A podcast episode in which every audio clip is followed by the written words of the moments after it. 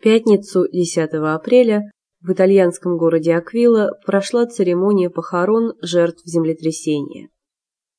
Согласно последним данным, опубликованным информационным агентством Reuters, в результате землетрясения погибло 289 человек, и еще более полутора тысяч человек получили ранения.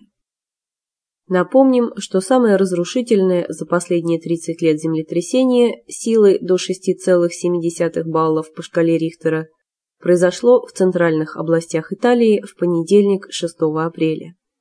В стране было объявлено чрезвычайное положение, без крова остались более 70 тысяч человек. Больше всего пострадал административный центр региона Абруццо, Аквила. По предварительным оценкам, Убытки от землетрясения составили 3 миллиарда евро. Премьер-министр Италии Сильвио Берлускони заявил, что Европейский Союз собирается выделить стране 500 миллионов евро для ликвидации последствий землетрясения. Правительство планирует также провести расследование причин обрушения некоторых современных зданий, которые должны были быть построены по сейсмобезопасным технологиям.